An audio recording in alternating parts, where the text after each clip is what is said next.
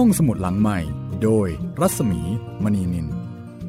ลาเปิด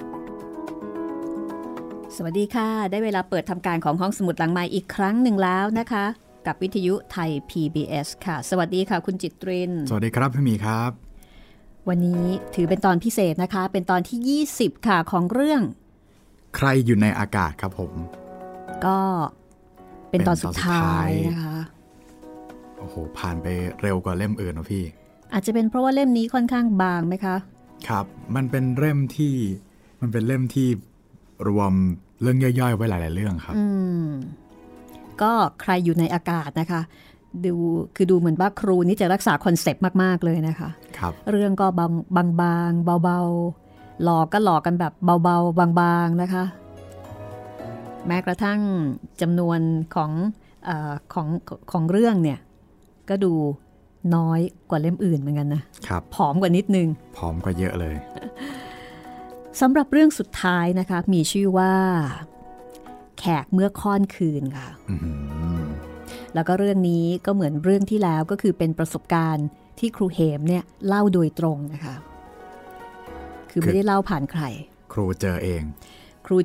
แล้วก็เล่าในชื่อของครูเองเลยค่ะครับแล้วก็มีชื่อของคนจริงๆนะคะคือมีชื่อของเพื่อนของคนที่รู้จักคือเขียนในลักษณะของการบอกเล่าไม่ใช่ในลักษณะของเรื่องสั้นหรือว่านิยายแล้วก็มีการเขียนทิ้งท้ายนะคะเหมือนกับเรื่องที่แล้วว่าครูเองเนี่ยก็ไม่แน่ใจเหมือนกันนะว่าตกลงแล้วเรื่องแบบนี้ควรจะคิดอย่างไรมันคืออะไรกันแน่ ไม่กล้าฟันธง ส่วนใหญ่แล้วคนที่เคยเจอผีเนี่ยก็มักจะออกแนวแบบนี้นะคะครับคือเหมือนกับว่าเนี่ยมันเป็นแบบนี้นะตกลงมันคืออะไรกันน่ะใช่หรือเปล่าวะซึ่งถ้าเป็นคำตอบที่ถูกใจคนตอบหรือว่าคนฟังก็ควรจะตอบว่าผีมันต้องเป็นผีแน่ๆเลยจริงๆแล้วอาจจะไม่ใช่ก็ได้ อันนี้มีเพื่อนนะคะเพื่อนหลายคนที่เคยเจอเรื่องแปลกๆเขาก็จะมาเล่าให้ฟังเพราะว่าพอเขาเล่าให้ฟังเสร็จเราก็จะรู้ทางว่าสิ่งที่เราจะต้องตอบก็คือผีมันต้องเป็นผีแน่ๆเลยโอเคเขาก็จะพอใจจบ แต่ว่าเรื่องนี้นะคะไม่ธรรมดาสนุกมาก สนุกมากเป็นประสบการณ์ที่ครูเนี่ยไปพักบ้านพักของป่าไม้ที่ศรีราชาศรีราชาอีกแล้วรู้สึกว่าศรีราชานี่ผีชุมเหมือนกันนะคะต้องเจอทุกเล่มเลยสรุปว่าอยุธยาเนี่ยก็โอเคผีชุมอยู่แล้วมีเหตุมีผลมีที่มาที่ไปแต่ศรีราชาเนี่ยศรีราชาหลายเรื่องเลยนะครับแล้วก็มีอะไรนะสองพี่น้องอ่ะก็อยู่ที่นี่ที่เป็นคนไล่ผีในชิดในชวนในชิดกับในชวนอยู่ที่นี่ เหมือนกันนะคะเอาละค่ะเดี๋ยววันนี้นะคะเราจะมาฟังเรื่องสุดท้ายของหนังสือใครอยู่ในอากาศซึ่งเป็นเล่มสุดท้ายเล่มที่5ในซีรีส์พูดผีปีศาจของไทยนะคะของครูเหมเวชกรค่ะแล้วก็หลังจากเรื่องนี้เราจะไปคุยกับคุณไพศาลกฤตไกรวันนะคะซึ่งเป็นเลขาธิการของมูลนิธิบรมครูคือเราจะคุยกับคุณไพศาลคุยย้อนหลังถึงเรื่องราวในหนังสือใครอยู่ในอากาศแล้วก็จะคุยไปล่วงหน้าถึงเรื่องที่ยังไม่มีการตีพิมพ์อีกประมาณ 4-5 เรื่องโอ้โหผีคืออาจจะเรียกได้ว่าเป็นผีควันหลงก็ว่าได้นะคะผีควันหลง แล้วก็ที่สำคัญนะคะคุณจิตรินว่า 4-5 เรื่องนี้เนี่ยไม่ได้มีการตีพิมพ์มาหลาย10ปีแล้วหาอ่านไม่ได้ค่ะเป็นผีหายากค่ะเรามีแต่พระหายากใช่ไหมคะอันนี้เจอผีหายากค่ะไม่ได้เจอกันได้ง่ายๆเลยนะคะครับผมแล้วก็ทางมูลนิธิบรมครูเนี่ยได้จัดส่งมาให้เราโดยตรงเลยครับexclusive มากเลยค่ะเพราะฉะนั้นรอฟังอย่างใจจดใจจ่อเลยนะคะแต่ตอนนี้เดี๋ยวเราไปที่ศรีราชากับครูเหมก่อนก็แล้วกันนะคะแล้วก็ช่วยกันดูนะคะว่าตกลงแล้วเนี่ยเหตุการณ์ที่ครูเหมเจอครั้งนี้มันคืออะไร กับเรื่องแขกเมื่อค่อนคืนค่ะ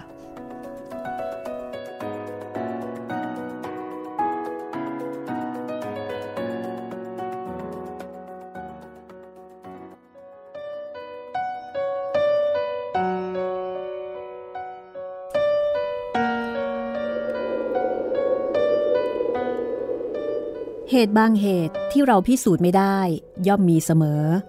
แม้กระทั่งเรื่องซึ่งมันจริงอยู่ 100% เต็มหากข้อพิสูจน์ไม่เพียงพอมันก็กลายเป็นเรื่องลมๆแล้งๆไปได้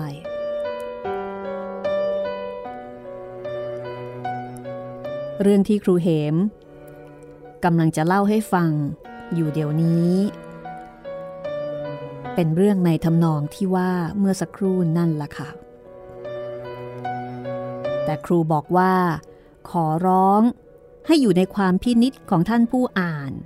แล้วก็ท่านผู้ฟังนะคะว่ามันเกิดจากอะไรเป็นต้นเหตุที่มาของมันคืออะไร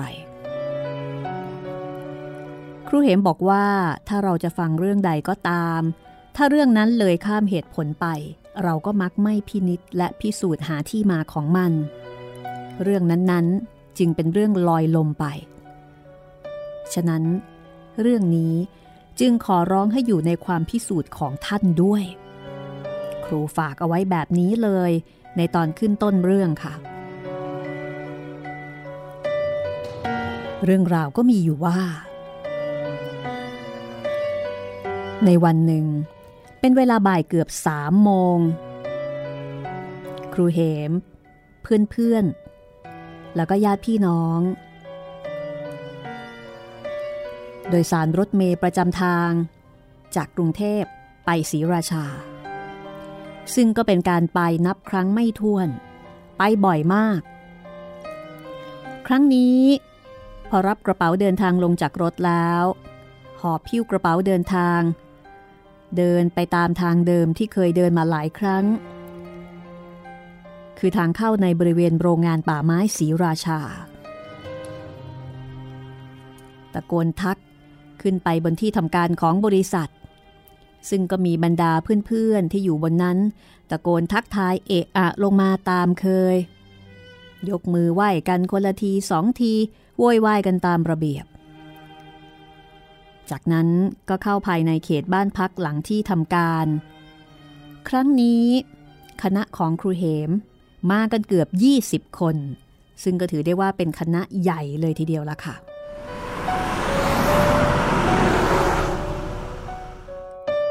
ครั้งนี้ไปพักที่บ้านพักของคุณทิมพานิชเจริญซึ่งเป็นหัวหน้าโรงเลื่อยเมื่อไปถึงพวกผู้หญิงก็ล้างหน้าล้างตาเตรียมตัวออกตลาดซื้อผักปลาอาหารมาทำกินผู้ชายก็นั่งพักผ่อนดื่มเหล้ากันไปคุยกันไปตามแบบของนักเขียนนักหนังสือพิมพ์ครูเหมเล่าว่าบ้านพักหลังนี้เป็นบ้านที่ใหญ่มากรูปทรงของบ้านเป็นแบบบ้านชายทะเลซึ่งออกแบบโดยฝรั่งก็จัดได้ว่าเป็นแบบทันสมัยในยุคนั้นมีห้องโถงห้องเล็กห้องน้อยมีระเบียงหลายด้านรวมความว่าเป็นบ้านหลังใหญ่ครอบครัวของคุณทิมเจ้าของบ้านก็ไปจับกลุ่มรวมอยู่ด้านเดียวของบ้านคือขณะที่ว่าครอบครัวเจ้าของบ้านเนี่ยอยู่ที่มุมหนึ่งของบ้านใช้แค่มุมเดียวนะคะยังเหลืออีกพื้นที่อีกมากที่ทำให้แขกประมาณ20 คนเนี่ยสามารถที่จะใช้พักผ่อนกันได้ทีนี้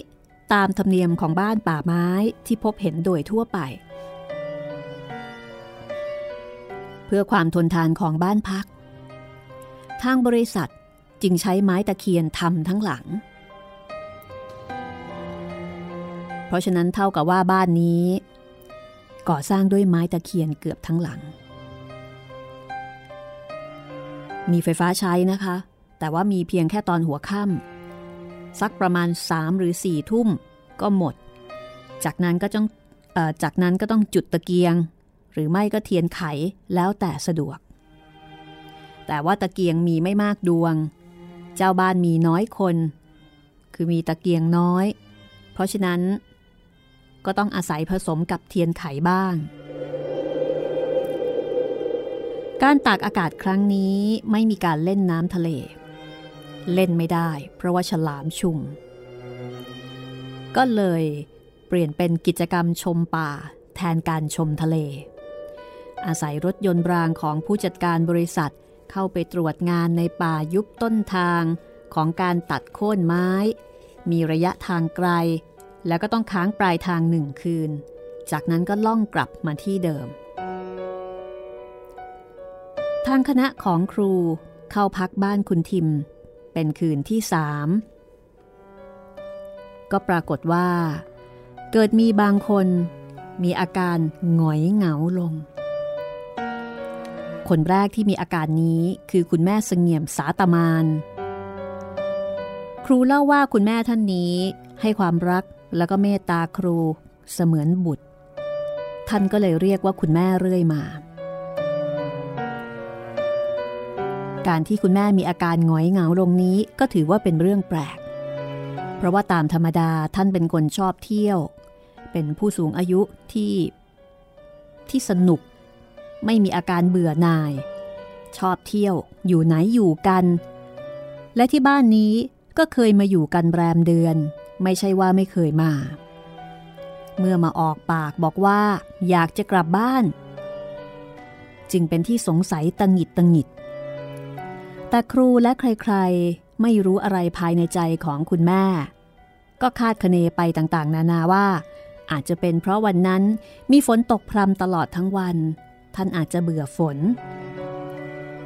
แต่ผิดสังเกตอยู่นิดนึงที่ตามปกติคุณแม่ชอบนอนโปร่งๆห่างคนแต่ในคืนนั้นคุณแม่มาขอนอนในกลุ่มที่มีคนมากคือมีครูเหมลูกศิษย์ครูเหมนอนประกบข้างยิ่งกว่านั้นคุณเสียงซึ่งเป็นผู้หญิงที่ชอบเที่ยวนอนไหนนอนได้ก็ไม่รู้ว่าเกิดอะไรขึ้นคุณเสียงก็เกิดมาขอนอนแทรกข้างๆคุณแม่ทางคณะก็ไม่ได้เอาใจใส่ต่อสิ่งที่ผิดปกติไปอาจจะเป็นเพราะว่าหนุ่มๆทั้งหลายก็ได้แต่ดื่มกินมีเชื้อแอลกอฮอล์เต็มไปทุกคนนอนกันเปรอะไปเต็มเฉลียงบ้านก็คือบรรดาหนุ่มๆพอมีเวลาก็ดื่มกินจนกระทั่งเมามายก็เลยไม่ได้สนใจกับอาการผิดปกติของสมาชิกบางคนแต่ผู้ที่นอนประหลาดกว่าเพื่อนก็คือพานีกับภรรยาทุกคนจะนอนกันโล่งๆแจ้งๆเพราะว่ายุงไม่มีแต่พานีกับภรรยานั้นต้องนอนมุ้งเพียงคู่เดียวคือมีแค่2 คนที่กางมุ้งนอนค่ำคืนก็ผ่านไปโดยครูเหมหลับตลอดรุ่งพอตอนเช้าต่างล้างหน้าแต่งตัวพานีก็มีอาการผิดปกติขึ้นอีกคนหนึ่งคือมีสีหน้างงๆครูเหมก็คิดว่าเขาเมาคือคิดว่าอาจจะเกิดจากการแห้งการดื่มกินแต่ก็ไม่ใช่เพราะว่าพานีมากระซิบบอกกับครูว่าเมื่อคืนนี้เขาโดนผีหลอกเขากับภรรยาเมื่อได้ฟังเช่นนั้นครูเหมก็สะดุ้งเหลียวดูภรรยาของพานีก็เห็นมีสีหน้าตื่นแล้วก็ซีดเสียว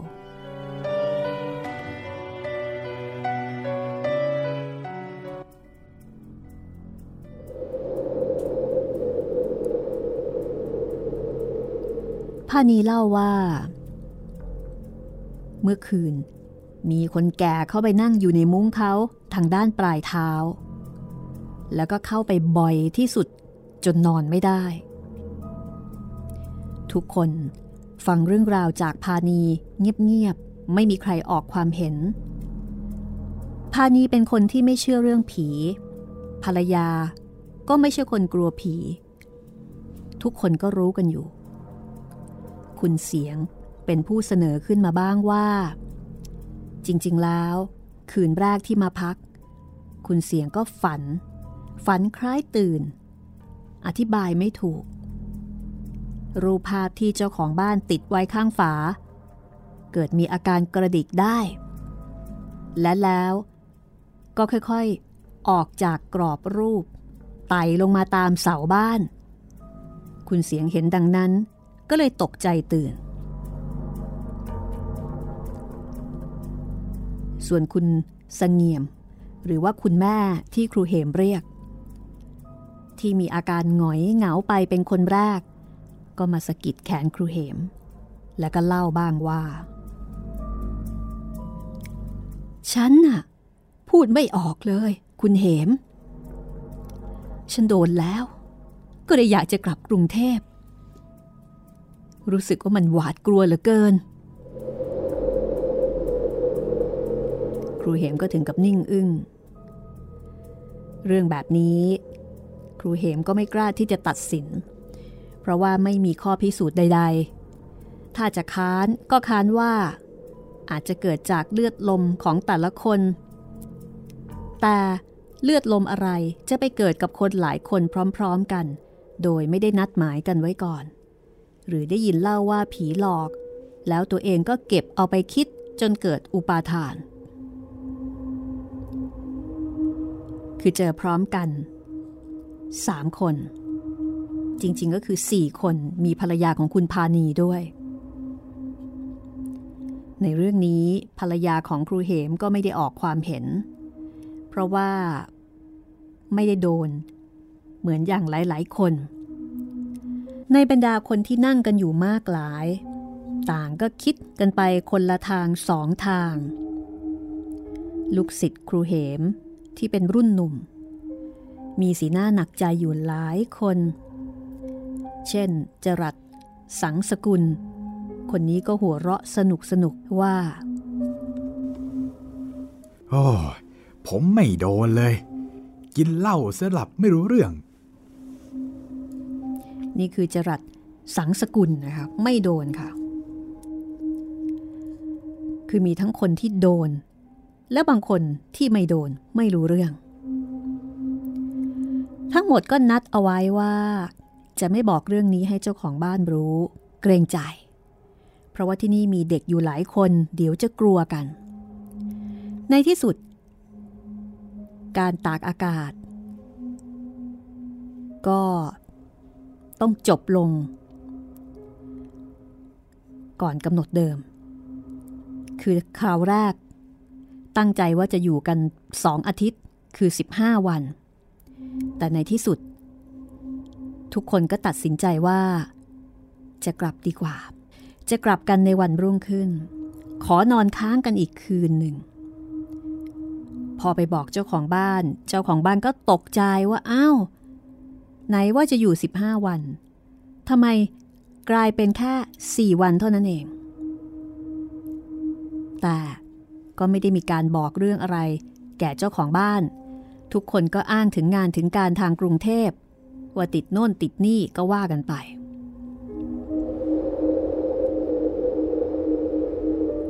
ในคืนสุดท้ายที่พักกันอยู่ที่บ้านหลังนั้นมีการเพิ่มการกินเหล้าขึ้นอีกคราวนี้ผู้หญิงก็กินพอตกดึกก็ได้มีการเปลี่ยนแปลง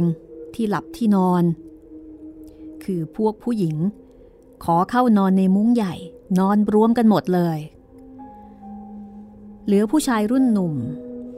ที่ใจไม่ปั้มนอนอีกกลุ่มหนึ่งชิดมุ้งส่วนผู้ที่มีใจปั้มด้วยเหล้าแล้วก็ปั้มด้วยทุนเดิมอยู่แล้วคือไม่กลัวก็เอาเก้าอี้ผ้าใบมานอนล้อมจุกช่องประตูที่เปิดโล่งทุกด้านคืนสุดท้ายผ่านไปถึงเช้า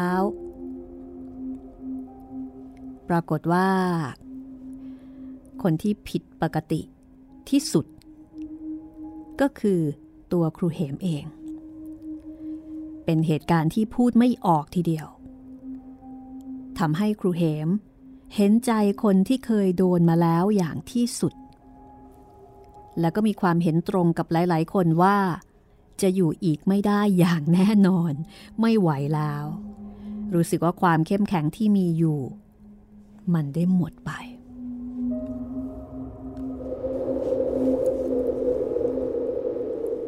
สิ่งที่ข้าพเจ้าได้พบในคืนนั้น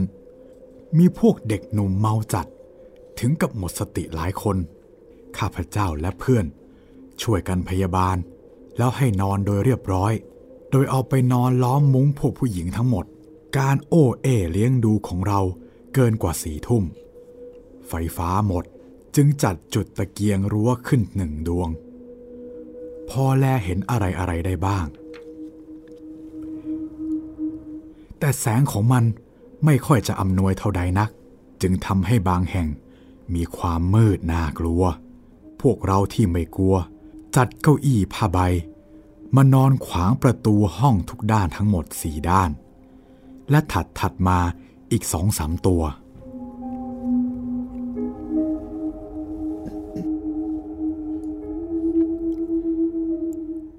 จากนั้นบรรยากาศก็มีแต่ความเงียบใครที่เมามากก็หลับไปอย่างไม่มีสติส่วนคนที่ไม่ค่อยเมาจะเป็นด้วยกลัวหรือรำคาญต่างก็คลุมโปงกันทุกคนคือทุกคนเลือกที่จะนอนคลุมโปงเหมือนกันหมด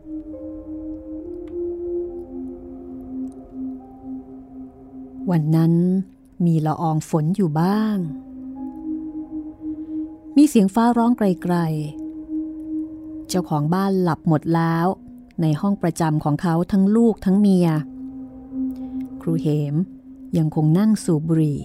อยู่บนเตียงเก้าอี้ผ้าใบจิตใจกำลังเพ่งเล็งถึงเจ้าตะเกียงดวงเล็กที่จุดวางไว้อย่างโต๊ะห้องโถงนึกไว้ว่าน่าจะเอาเข้ามาไว้ในห้องมันจะสว่างพอทำให้อุ่นใจได้บ้างเพราะว่าทางด้านเฉลียงยาวซึ่งเลี้ยวไปห้องน้ำแล้วก็เลี้ยวไปยังมุกหน้าใหญ่อีกด้านหนึ่งนั้นไปสู่ที่ว่างน่ากลัวประกอบกับมีห้องว่างใหญ่ๆอีกซึ่งแต่ละห้องไม่ได้ปิดประตูหน้าต่างถ้ามีตะเกียงมาวางไว้ก็จะค่อยอุ่นใจแก่พวกผู้หญิงแต่ครั้นมานึกอีกทีว่าถ้าจะปล่อยให้ห้องโถงมืดตื้อๆแบบนั้นมันก็กระไรอยู่ประตูด้านอื่นก็เปิดทั้งนั้นจากห้องโถงก็ไปสู่หน้ามุกใหญ่และห้องว่างอื่นเช่นกันทั้งอากาศครึ้มฝนและอยู่ใต้ต้นไม้ใหญ่ขนาดอายุ100 ปี1,000 ปีเช่นนั้นมันก็ยิ่งทำให้ครึ้มเอาการอยู่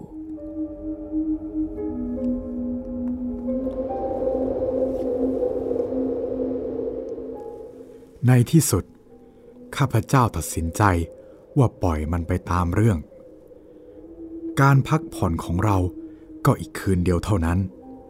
พรุ่งนี้สายๆก็จะลงเรือเกาะลอยกลับกรุงเทพจึงล้มตัวลงนอนแล้วก็เข้ารูปอย่างผู้อื่นคือสมัครคุมโปรงตลอดหัวซึ่งไม่เป็นการเสียเปรียบกันพอผ้าแตะถึงหัวก็ต้องสะดุ้งทั้งตัวคือมีเสียงหัวเราะแบบเย้ยหยัน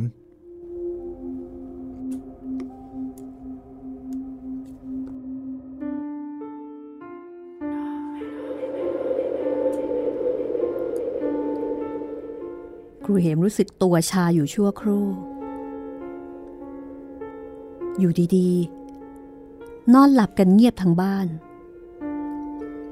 แต่เกิดมีเสียงคนหัวเราะขึ้นมาแต่เสียงนั้นมันเป็นเสียงของคนกันเองคือจำได้ว่าเป็นเสียงของคนที่มาด้วยกันไม่ใช่เสียงของคนอื่นครูเหมรู้สึกละอายใจจึงเลิกผ้าคลุมออกพองกหัวดูว่าใครกันที่หัวเราะเยาะความกลัวของครูปรากฏว่าเสียงนั้นเกิดจากกลุ่มลูกศิษย์ที่เมาไม่ได้สตินิ่งฟังอยู่เป็นครู่จึงรู้ว่าเขาละเมอไม่ได้ตั้งใจจะหัวเราะเยาะแต่ประการใดเพ ราะว่าตามธรรมดา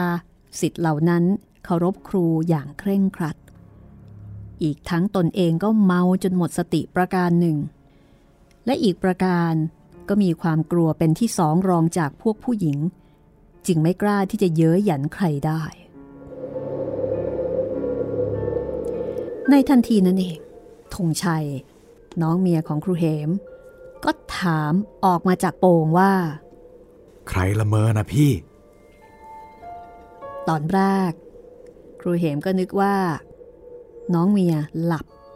แต่จริงๆไม่ใช่เขานอนนิ่งอยู่ในโป่งเฉย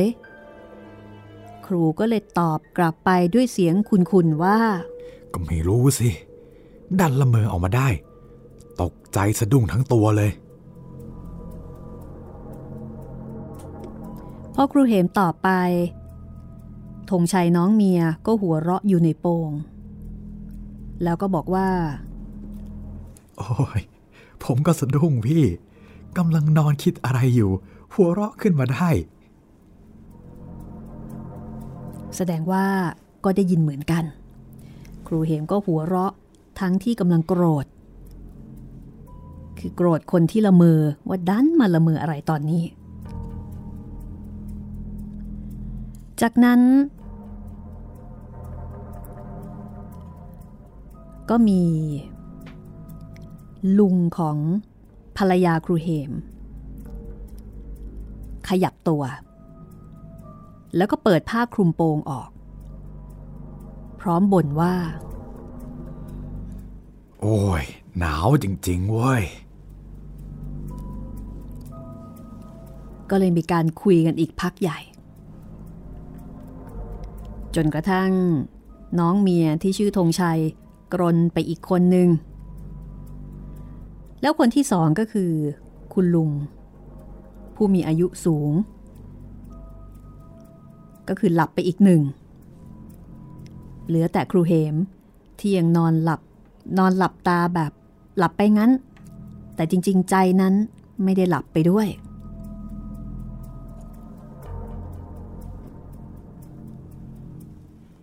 ข้าพเจ้าจะหลับไปกี่ชั่วโมงไม่ทราบสะดุ้งตื่นเมื่อลมกระโชกเย็นวาบรู้สึกว่าผ้าห่มหลุดออกจากตัวเสียงระฆังวัดง่างใสเย็นมาแต่ไกลข้าพเจ้าคุมผ้าโดยไม่ลืมตาจะง่วงหรือเกรงว่าถ้าลืมขึ้นอาจจะมองเห็นอะไรที่ไม่ควรเห็นจึงคลุกคลักคลุมผ้าอยู่ทั้งที่ตาหลับต่อนั้นมาก็ดูเหมือนจะหลับหรือไม่หลับก็พูดไม่ถูกแต่หูยังได้ยินเสียงระฆังวัดก้องอยู่สุนัขเห่าไกลๆก็ได้ยินหากแต่ร่างกายมันหนักดิ่งเหมือนหลับหัวใจอ่อนระริกคล้ายจะหมดลมมันเป็นอาการของคนหมดแรงจวนตายหูยังได้ยินอะไรแว่วๆเท่านั้น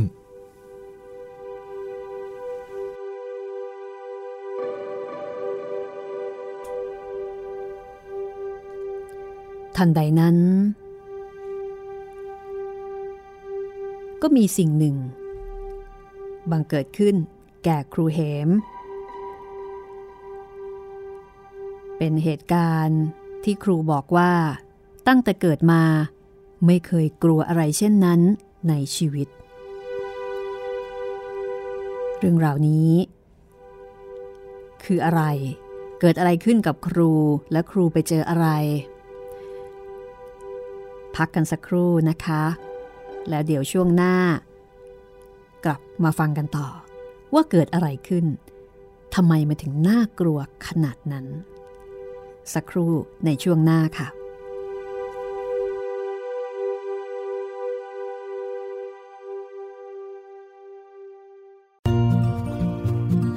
ห้องสมุดหลังใหม่โดยรัศมีมณีนิน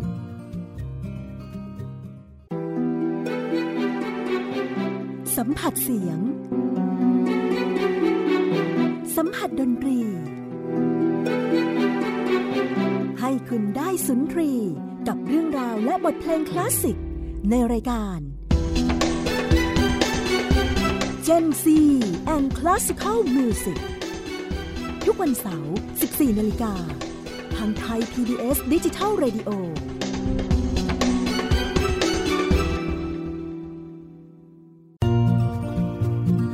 ห้องสมุดหลังใหม่โดยรัศมีมณีนิน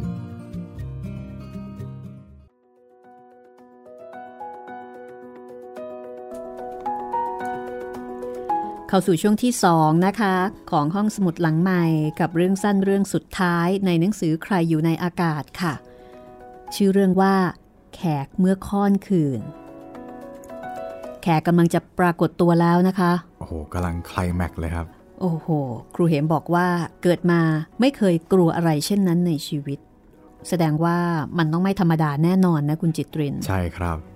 ผมอ่านนำไปแล้วนี่โอ้โหสยองคือมีลีลาการหลอกที่ใช้ได้เลยครับไม่ธรรมดานะคะเป็นแนวเซ็กซี่หน่อยๆด้วยเซ็กซี่หน่อยๆเป็นการหลอกไม่เหมือนกับเรื่องอื่นๆที่ผ่านมานะมีไหมที่เราเจอแบบนี้ไม่มีนะอาจจะมีคล้ายๆแต่ไม่ใช่อย่างนี้ครับเป็นเบรด18บวกค่ะต้องไปตามฟังเองนะครับสำหรับผีเรื่องนี้นะคะนี่คือเรื่องสั้นเรื่องสุดท้ายแล้วก็เป็นหนังสือเล่มสุดท้ายในซีรีส์พูดผีปีศาจไทยนะคะใครอยู่ในอากาศเราจะลองมาทวนกันอีกครั้งหนึ่งดีไหมคะได้ว่าทั้ง5เล่มเนี่ยมีเล่มไหนบ้างเผื่อถ้าเกิดว่าคุณผู้ฟังที่เพิ่งจะมาฟังเป็นครั้งแรกนะคะเดี๋ยวจะได้ย้อนกลับไปฟังได้ถูกเล่มแรกนะครับก็มีปีศาจของไทยตั้งชื่อแบบง่ายๆชัดๆรู้ๆกันไปเลยว่าจะพูดถึงอะไรเจอปีศาจทั้งเล่มเลยเล่มนี้พี่ชอบมากนะครับเล่มแรกใช่ไหมครับใช่มันถึงอกถึงใจโอ้เล่มแรกนี่ผมตั้งตัวไม่ติดเลยโอ้สนุกมากนะเดาทางไม่ถูกคลิกไปฟังย้อนหลังกันได้นะคะครับจากนั้นมาเล่มที่2เล่มที่2เป็นวิญญาณที่เร่ร่อนครับอันนี้ก็น่ากลัวครับ2เล่มแรกนี่พีคค่ะอันนี้เรียกว่าหลอกกันแบบเป็นล่ำเป็นสันตั้งอกตั้งใจหลอกไม่ได้มาเล่นๆนะครับเล่มที่3เล่มที่3ครับผู้ไม่มีร่างกายผู้ไม่มีร่างกายก็ออกแนวร้อนๆหน่อยๆครับแล้วก็เล่มที่4เล่มที่4ผู้มาจากเมืองมืดครับผู้มาจากเมืองมืดแล้วก็เล่มนี้นะคะใครอยู่ในอากาศซึ่งถือได้ว่าอย่างที่เราแซวๆกันนะคะว่าเป็นผีที่หลอกแบบเบาๆบางๆสมกับชื่อละค่ะสมกับเป็นเล่มปิดจบสวยๆค่ะเหมือนค่อยๆค่อยๆ landing ลงlanding ลงหรือว่าค่อยๆจางหายไปครับแล้วก็หลังจากเรื่องนี้แล้วนะคะเราจะมีคล้ายๆกับเป็นการปิดท้ายเป็นควันหลงด้วยเรื่องผีที่ไม่ได้มีการตีพิมพ์หลายสิบปีมาแล้วค่ะเพราะว่าต้นฉบับที่เราได้มาจากมูลนิธิบรมครูเนี่ยนะคะเป็นต้นฉบับคือเป็นไฟล์ต้นฉบับที่ยังคงเป็นตัวเรียงพิมพ์แบบสมัยก่อนแบบโหขลังแล้วก็เก่าแก่มากนะคะหาอ่านไม่ได้ค่ะไม่มีใครพิมพ์นะคะไม่มีใครมีต้นฉบับเพราะฉะนั้นหาฟังได้เฉพาะที่นี่ห้องสมุดหลังใหม่กับเรื่องผีหายากค่ะแล้วก็เดี๋ยวเราลองมาฟังเรื่องแขกเมื่อค่ำคืนนะคะซึ่งก็เป็นเรื่องสุดท้ายในหนังสือเล่มนี้ก่อนที่เราจะไปขึ้นเรื่องใหม่นะคะก็เป็นช่วงเวลาที่คุณผู้ฟังสามารถที่จะเสนอแนะติชมมาได้นะคะว่าที่ผ่านมาฟังซีรีส์พูดผีปีศาจไทยของครูเหมแล้วเป็นยังไงบ้างแล้วก็ถ้าจะมีเรื่องใหม่อยากฟังเรื่องแบบไหนอยากฟังเรื่องอะไรเสนอมาได้เลยค่ะครับเสนอมาได้เลยผ่านแฟนเพจ Facebook ไทย PBS Radio นะครับแล้วก็ถ้าจะรับฟังรายการก็ที่ www.thaipbsradio.com แล้วก็แอปพลิเคชัน Thai PBS Radio ฟังได้ทั้งระบบ Android และ iOS เลยครับได้ทั้ง2ระบบเลยนะคะเดี๋ยวนี้สะดวกมากเพราะว่าในรถยนต์เนี่ยก็จะมีบลูทูธใช่พอขึ้นไปเปิดปุ๊บเชื่อมต่อบลูทูธปั๊บก็ฟังจากลำโพงรถยนต์เลยสบายๆครับผมรถติดก็ฟังได้ครับโอ้อันนี้ถือว่าดีมากๆเลยนะคะจะทำให้ความทุกข์ทรมานจากการรถติดเนี่ยมันไม่น่าเบื่อเราก็ฟังเพลินๆของเราไปแต่ถ้าผีหลอกนี่ไม่เพลินนะคะ คือฟังคนอื่นเล่าประสบการณ์ผีหลอกอันนี้เพลินครับ แต่ถ้าโดนหลอกจริงๆไม่ไหวอันนี้ไม่เพลินนะคะแต่ว่าสมัยนี้นะคะคุณผู้ฟังถ้าเกิดว่ามีเพื่อนหรือว่ามีใครมาบอกว่าเจอเรื่องอะไรที่มันน่ากลัวเจอคนนู่นมาบอกให้ทำอย่างนี้เจอคนนี่มาบอกให้ทำอย่างนั้นเจอเสียงที่หาที่มาที่ไปไม่ได้อันนี้ต้องตั้งข้อสังเกตไว้ก่อนนะคะคุณจิตรินว่าอาจจะไม่สบายอันนี้พูดจริงๆนะไม่ได้พูดเล่นครับเพราะว่ามีหลายคนเหมือนกันที่ป่วยด้วยอาการของโรคจิตเภทซึ่งเป็นอาการทางจิตแล้วก็เดี๋ยวนี้เนี่ยพบเจอกันได้บ่อยก็จะมีอาการประสาทแว่วประสาทหลอนหูแว่วเหมือนได้ยินคนโน้นคนนี้เสียงซึ่งไม่มีที่มาที่ไปเป็นเสียงลึกลับสั่งให้ทำอะไรต่อมีอะไรหรือว่ากำลังถูกข่มขู่ต่างๆนานาอันนี้ต้องดูดีๆนะคะเพราะว่าเรื่องของการผูกสิ่งมีชีวิตที่อยู่ต่างมิติต่างภพกับการป่วยทางจิตเนี่ยมันใกล้กันนิดเดียวและมันพิสูจน์กันลำบากค่ะคือป่วยนี่พิสูจน์ได้แต่ผีเนี่ยอันนี้พิสูจน์กันลำบากตัวใครตัวมันนะคะเอาละค่ะก็เดี๋ยวเราตามครูเหมต่อเลยก็แล้วกันนะคะดีเลยครับพี่เราก็โม้ขายยากันมาซะนาน ออกแขก ถ้าอย่างนั้นนะคะไปฟังกันต่อเลยว่าเกิดอะไรขึ้นกับครูค่ะ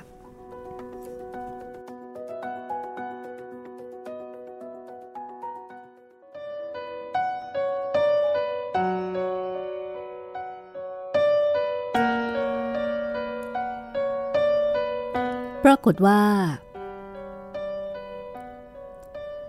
ครูเหมมีความรู้สึกว่ามีคนผลักหลังและได้ยินเสียงแผ่วเบาว่า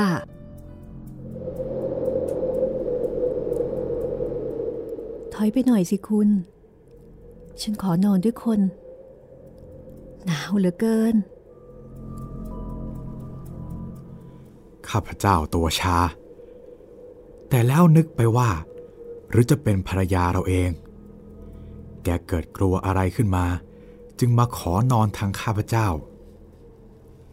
แต่เสียงนั่นได้พูดซ้ำอีกคราวนี้จำได้อย่างถนัดว่าไม่ใช่เสียงภรรยาแน่ๆเป็นเสียงใครที่ไม่รู้จักเลยในชีวิตความสั่นสะท้านได้เกิดอีกครั้งหนึ่งเสียงระฆังโบสถ์คริสตังหลังโรงงานดังเครือวังเวงได้ยินถนัดหูข้าพเจ้าทราบตนเองว่าไม่ได้หลับแน่ๆแต่เป็นอะไรเช่นนี้ร่างกายมันไม่ใช่ร่างกายข้าพเจ้าจะกระดิกแต่น้อยก็ไม่ได้เพลียไปหมดเสียงหญิงนั่นตัดพ้ออีกเบาๆว่าเล่นตัวจริงนะมานอนด้วยก็ยังทำเฉยข้าพเจ้าคงนอนเฉยรู้สึกว่าถูกผลักอีกครั้งหนึ่งทั้งพูดอย่างผู้มีอำนาจบังคับว่าถอยไปหน่อยจะนอนด้วยคน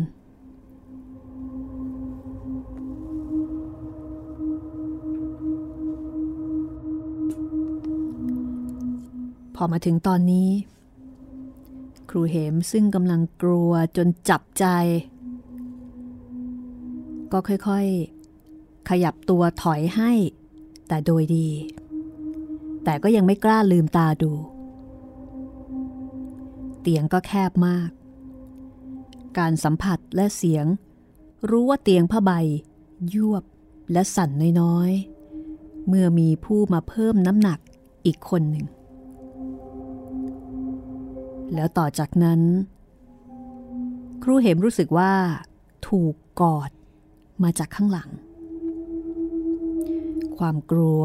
ทำให้รู้สึกเหมือนใจจะขาดตายลงไปเดี๋ยวนั้นพอมาถึงตอนนี้ครูเหมคือได้พูดออกไปอย่างแก้ตัวขอไปทีแต่จะพูดไปจริงหรือเปล่านั้น ไม่รับรองใจมันอ่อนเพลียประสาททั้งหมดชาดิ่งในข้อความที่พูดไปจำได้อย่างแม่นยำว่าฉันกลัวอายเขาจ้ะอย่านอนอย่างนี้ที่นี่เลยแต่เสียงนั้นตอบกลับมาว่าอายใครกันหลับยังกับตายทั้งนั้นแล้วถ้าเขาไม่หลับแล้วแอบดูอยู่ล่ะ งั้นเราก็หลบไปทางอื่นกันไหมล่ะโอ้ไม่ไปละจ้ะฉันง่วงนอนต้องไปไม่ไปไม่ได้ฉันจะบอกให้รู้ว่าต้องไปรู้จักฉันไหมว่าฉันเป็นใครไม่ทราบหรอกจ้าไม่เคยมีใครกล้าขัดฉันเลยฉันลดตัวลงมาร่วมด้วยแล้วยังจะเล่นตัวอีกคุณเลือกเอาจะเอาร้ายหรือเอาหวานชื่นช่ำครูเหมบอกว่าในขณะนั้นอยากจะร้องไห้กลัวผู้หญิงคนนี้กลัวจับหัวใจอยากจะร้องไห้แต่ก็ไม่กล้าร้องเธอมีอำนาจเหนือทั้งจิตใจไม่กล้าที่จะขัดขืนคำสั่งและความต้องการของเธออนิจจาพวกที่มาด้วยกันทั้งหลาย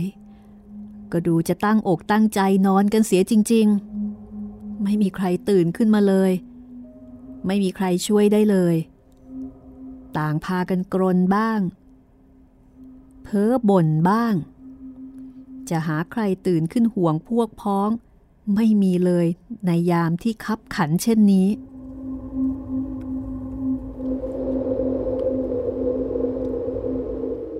ในตอนนี้ข้าพเจ้าหมดอะไรตาอยากรู้สึกว่าน้ำตาไหลค่อยๆหันมาทางหล่อนแล้วก็ลุกขึ้นนั่งตามคำสั่งหล่อนเป็นหญิงงามหากผิวดำพอเห็นลักษณะเธอก็แทบขาดใจตายด้วยความเกรงกลัว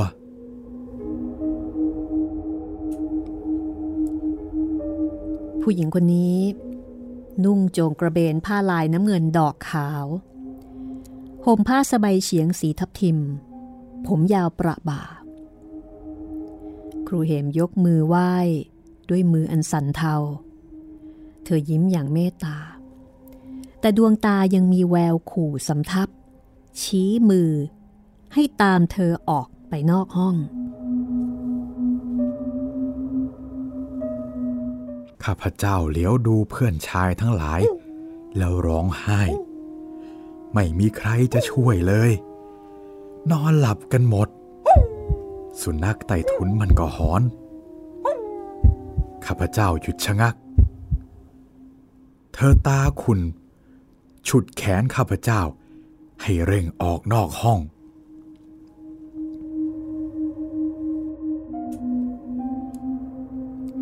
เธอฉุดมือครูเหม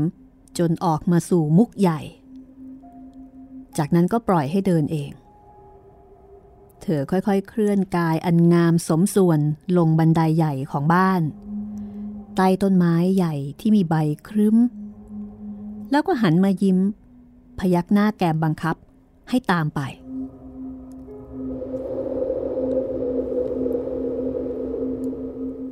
ข้าพเจ้าอยากจะกระอักเลือดตายเสียตรงบันไดจะได้ไม่ต้องไปเธอจะเอาข้าพเจ้าไปไหนกันนี่อยู่บนบ้านคนตั้งแยะยังกลัวจะตายยิ่งไปกันตัวต่อตัวเช่นนี้จะเป็นอย่างไร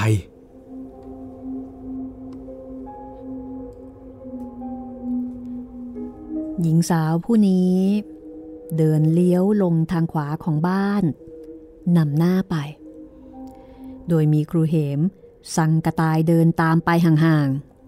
ๆทางนั้น เลี้ยวเข้าดงรกของหมู่ไม้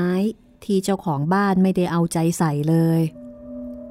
พอห่างบ้านก็มีหมู่ไม้เตี้ยๆมีดอกสะพรั่งแสดงว่าเคยเป็นสวนดอกไม้มาครั้งหนึ่งแล้วก็ถูกทอดทิ้งไปจึงอยู่ในสภาพที่รกเรือแต่ก็ยังเห็นว่าเป็นสวนดอกไม้พื้นที่เป็นทรายมีแอ่งน้ำอยู่หนึ่งแอ่งฝนตกเมื่อวานยังขังอยู่ซึมไม่ทันส่วนที่ขอบบ่ออีกด้านหนึ่งซึ่งต้นพังพวยฝรั่งขึ้นหนามีดอกขาวสะพรั่งเห็นชายสองคนผิวเนื้อต่ำช้านั่งยองๆคล้ายจะคอยแม่นางผู้มีอำนาจนี้พอหล่อนเดินจะผ่านไปสองชายนั้นก็หลบตาไม่สู้หน้ามีกิริยาเกรงกลัวแต่ก็มีการพูดเบาๆแก้มกระทบกระแทกว่ามีของหวานกินอย่าลืมกันนะแม่นางหยุดชะงักหันมามองดูครูเหมทันทีแล้วก็หันไปจ้องสองชายนั้นอย่างเกรี้ยวกราดชายนั้นก็เงียบทันทีครูเหมก็หยุดเดินลังเลใจคบปัญหาไม่ออกว่ามีของหวานกินอย่าลืมกันเนอะชายสองคนนั้นพูดกับใครกันแน่พูดกับครูเหมหรือพูดกับแม่นางรูปงามผู้นั้นหล่อนมีท่าทีกระดากอายค่อยๆเดินห่างไปเชิงรอคอยให้ครูเหมสาวเท้าก้าวตามไป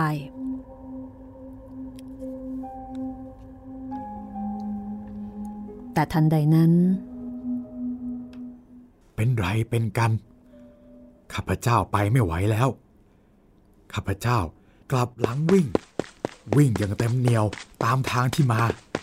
กลับขึ้นเรือนไม่มีใครตื่นเลยข้าพเจ้าจึงฉวยผ้าห่มได้ก็คุมโปงเสียงนกเสียงการ้องกันแซ่แล้วสว่างอย่างไม่รู้ตัวแต่ข้าพเจ้ายังคลุมผ้าอยู่อย่างเดิมจนมีคนตื่นจึงได้ลุกจากเตียง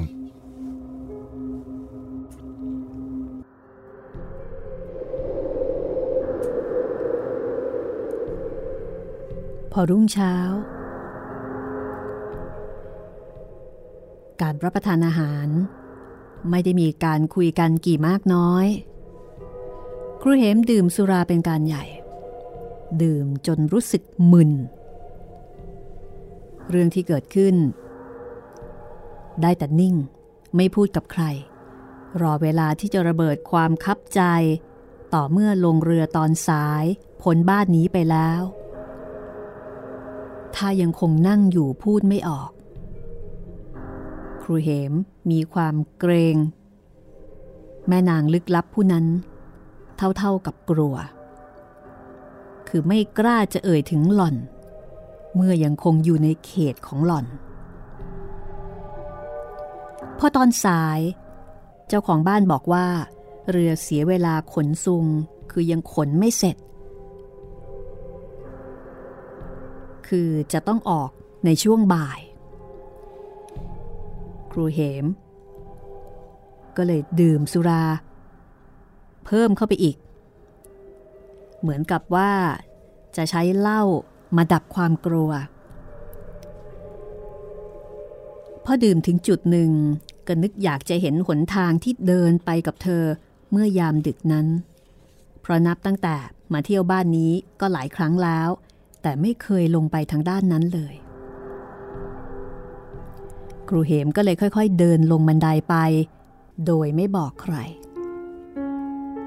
วันนั้นแสงแดดจัดจ้าดีมากทำให้ความกลัวหายไปด้วยแสงสว่างและความเมาแต่พอเลี้ยวลงบันไดเท่านั้นก็เกิดความเสียวใจความเมาหายไปตั้งครึ่งทุกสิ่งทุกอย่างมันคงอยู่อย่างเมื่อคืน ต้นไม้ต่างๆแอ่งน้ำที่ชายสองคนนั่งในตอนเช้าข้าพเจ้าสงสัยว่าฝันไปแต่เหตุใดสถานที่อยู่ดังที่เห็นเมื่อคืนทุกๆอย่างหัวใจวาบวิวจะเดินดูต่อไปไม่ไหวมันเพราะอะไรหนอจึงเป็นไปอย่างนี้ที่ตรงนี้ไม่เคยมาเลยแต่ไหนแต่ไรเมื่อคืนข้าพเจ้ามาที่นี่แน่เหรอ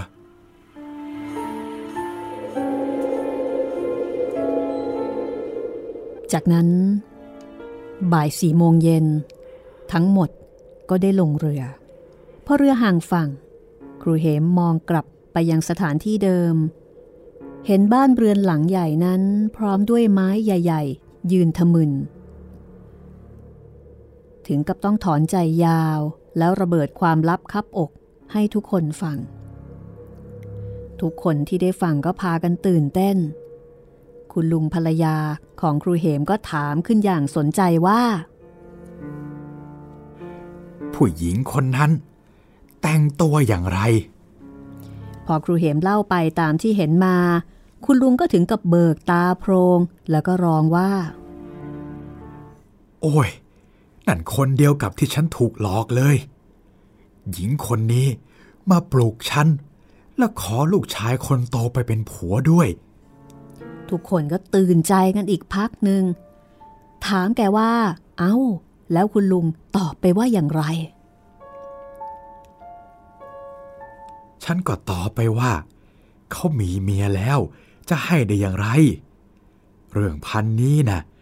มันต้องแล้วแต่ตัวเขาสิฉันให้ไม่ได้คือแกก็ตอบไปอย่างตรงไปตรงมาเท่าที่ครูเหมได้พบมาด้วยตนเองนี้ก็เป็นเรื่องที่หาข้อพิสูจน์ได้ยากครูเหมจึงทิ้งท้ายเรื่องนี้เอาไว้ว่า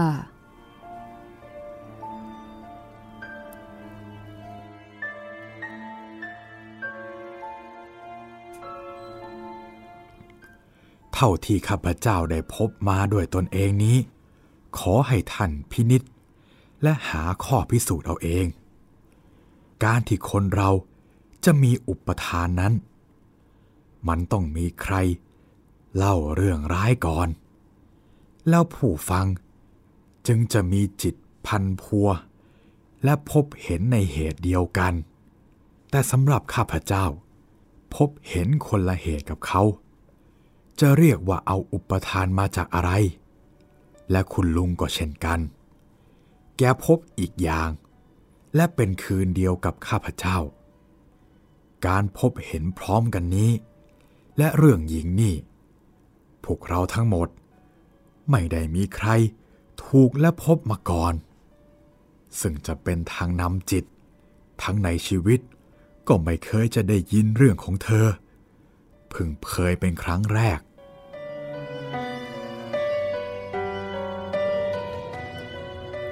กัปตันเรือได้เล่าให้ทุกคนฟังว่าบ้านนั้นเคยมีพระสงฆ์มาอาศัยนอนคืนหนึ่งแต่ก็นอนไม่ได้ต้องนั่งยันรุ่งท่านบอกว่ามีสีกากวนเหลือเกินทางฝ่ายกัปตันบอกว่าลักษณะที่ครูเหมเห็นนั้นคือนางตะเคียนเธอนุ่งห่มสีนั้นทุกคราวไม่ว่าใครพบผิวเนื้อเธอดำขำ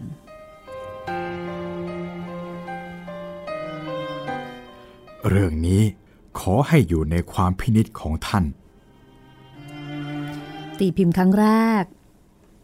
ในแถบทองปีที่1ฉบับที่1ปักหลังตุลาคมพ.ศ. 2491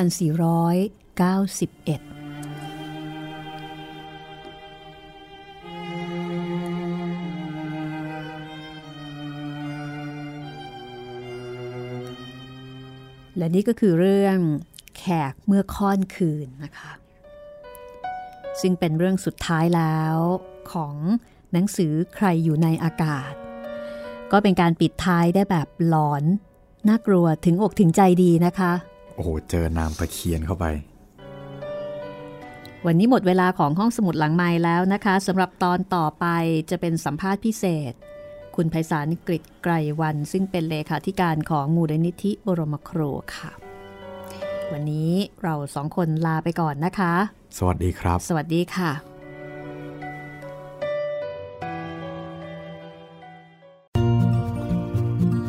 ห้องสมุดหลังใหม่โดยรัศมีมณีนิน